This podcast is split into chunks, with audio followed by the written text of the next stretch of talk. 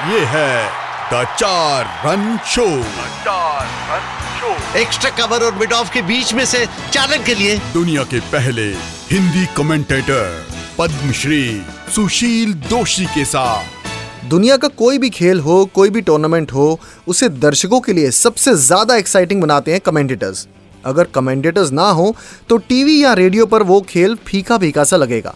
Hello hi आदाब नमस्ते मेरा नाम रमित है और ये है द चार रन शो दुनिया के पहले हिंदी कमेंटेटर पद्मश्री सुशील दोषी के साथ। तो सर एक कमेंटेटर को वो खास बातें क्या ध्यान में रखनी चाहिए? इमेजिनरी कमेंट्री कभी नहीं करूँ क्योंकि वैसे फिर आदत पड़ने लग जाती है। तो नए खिलाड़ियों के लिए नए लोगों के लिए जो सीखना चाहते उनके लिए तो ये एक बुरी बात है क्योंकि ऐसी शुरुआत करेंगे तो घर से याद करके जाएँगे वहाँ फिर असली क्रिकेट का वर्णन करने से चूक जाएँगे तो ये मैं इसको उत्साहित मैं इसको प्रोत्साहित नहीं करता हूँ वास्तव में। पर हम जानना चाहेंगे जैसे अभी आपने कॉरिडोर ऑफ़ अनसर्टेनिटी का अपनी अपना निकाला था और स्क्वायर कट का निकाला था और कैसे कैसे आपने शब्द निकाले थे वो? नहीं जैसे अब अब कहते हैं कि he played right under his nose और राइट अंडर हिज आइज़ तो मैं कहा अपनी नज़रों के ठीक नीचे खेला। तो आप ये एक तो ये कि उच्चारण की शुद्धता और मॉड्यूलेशंस एक आप तो जानते हैं खुद आरजे हैं तो आप तो जानते हैं कि उच्चारण की शुद्धता का क्या महत्व है और मॉडुलेशंस का, बोलने की कला में क्या महत्व है? तो ये अगर मॉडुलेशंस के साथ बात बोलेंगे, उतार चढ़ाव, खेल के रोमांच, और हमेशा ध्यान रखिए कि दर्शकों की जो तालियों की आवाज़ आपकी चार रंग के बाद आनी चाहिए। अगर उसमें आप पीछे छूट गए ट्रेन छूटने के बाद उसको पकड़ने की कोशिश कर रहे हैं। ये हमेशा रिएक्शन जो होता है ना प्रतिक्रिया जो होती है कमेंट्री में टाइमिंग प्रतिक्रिया मतलब कितनी जल्दी अगर जो कोई चीज़ हो रही है और आपने देखा कितनी जल्दी उसे व्यक्त कर रहे हैं। उसमें देरी कर दी तो फिर छूट जाएँगे आप। ये तो ऐसा हो गया सांप निकल गया उसके बाद लाठी पीट रहे हैं। सर सबसे यादगार आपका पल एज ए कमेंटेटर कौन सा है अगर मैं पूछूँ? ओवल टेस्ट मैच की बात है 1979 में ओवल से कमेंट्री कर रहा था और भारत को जीतने के लिए 438 रन बनाने थे। और लोग कह रहे थे कि इतना बड़ा स्कोर और इंग्लिश कंडीशंस और मौसम ऐसा भारी रहता है सीम होती है गेंद तो ऐसे में बहुत मुश्किलें हो, ही नहीं सकता और ये भारतीय टीम तो कर ही नहीं सकती।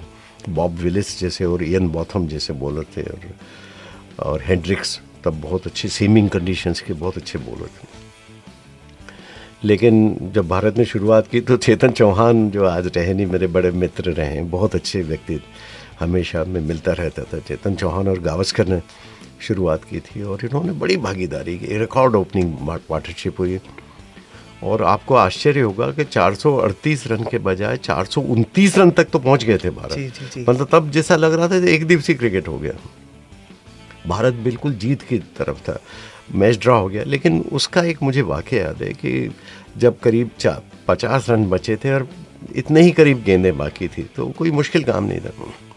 तब मैंने देखा कई बूढ़े किस्म के लोग मैदान छोड़कर जा रहे थे तो मुझे लगा जब हमारे साथी कमेंटेटर कमेंट्री कर रहे थे, मैंने सोचा इनसे बात करता हूँ कि भाई ऐसे दिलचस्प स्थिति में मैच कैसे छोड़ सकते हैं।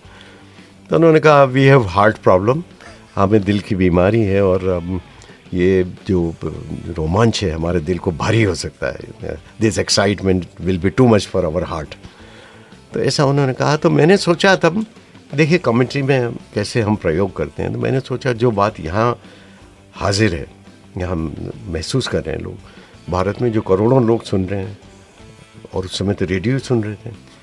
टेलीविज़न था नहीं उन्नीस सौ तिरासी में बड़े स्केल पर आया था टेलीविज़न। तब तो पूरा देश कान लगाकर सुन रहा है कि क्या हो रहा है जीत रहे हैं कि नहीं जीत रहे हैं एक एक बच्चा बच्चा। तो पूरा देश सुन रहा था। तो मैंने तब कहा था कि ये मैच अब कमज़ोर दिल के इंसानों के लिए नहीं रह गया है। और उनके डॉक्टर शायद सलाह दे रहे होंगे कि ये रोमांच आपके दिल के लिए भारी हो सकता है खास करके जिनके दिल की बीमारी है। वो शायद रेडियो सेट छोड़ने पर मजबूर हो जाएँगे। ऐसा कहा था तो वो अमर वाक्य आज भी लोग उस वाक्य को दोहराते हैं। बिना मेरा नाम लिए। वो बात अलग है क्योंकि मौलिक प्रवृत्ति कम बची है। जल्दी से बहुत तेज़ी से आगे बढ़ना छलांग लगाकर आगे बढ़ना दूसरों के नाम के ऊपर से बढ़ जाना ये नई प्रवृत्ति रातों रात करोड़पति होना ये सब चीज़ें जो चल रही हैं तो ये चल रहा है लेकिन शिकायत नहीं है। ये जैसा समाज है उसका ही प्रतिबिंब है क्रिकेट भी और सभी कलाएँ भी। तो कभी न कभी कलाएँ फिर से जीवित होंगी। उस टेस्ट मैच में गवास्कर साहब ने शायद डबल सेंचुरी मारी 221 रन में आपने बिल्कुल याद रखा 221 रन दस रन से हम रह गए थे। और मुझे याद है एक बार फिरोज शाह कोटला पे मैच चल रहा था और गावस्कर साहब नॉट आउट थे। और बड़ा बढ़िया खेल रहे थे और मतलब शाम ढल रही थी तो मैंने कहा था शाम ढल रही है, खिलाड़ियों की परछाइयाँ लंबी हो रही हैं, लेकिन भारत का सूरज सनी गावस्कर अभी भी विकेट पर विद्यमान है। और मुझे याद एक तरफ़ से तालियाँ बजनी शुरू हो गई स्टेडियम में तब रेडियो कॉमेंट्री इतने लोग सुनते थे और ट्रांजिस्टर ले लेके बैठे रोंगटे खड़े हो गए मुझे पता नहीं था कि ये क्यों तालियाँ। मैं समझ रहा शायद गावस्कर बाद में लोगों ने कहा सर आपने क्या वाक्य बोला? तब समझ। तो हिंदी कमेंट्री का मैं समझता हूँ कि वो स्वर्ण युग था। और उम्मीद है कि ऐसा ही कुछ हमें इस बार वर्ल्ड कप में देखने को मिले। अगले एपिसोड में 1978 पाकिस्तान टूर की बात होगी दुनिया के पहले हिंदी कमेंटेटर पद्मश्री सुशील दोषी के साथ। ये है द चार रन शो मेरे यानी रमित के साथ। ये है द चार रन शो चार रन शो एक्स्ट्रा कवर और मिड ऑफ़ के बीच में से चालक के लिए। दुनिया के पहले हिंदी कमेंटेटर पद्मश्री सुशील दोषी के साथ।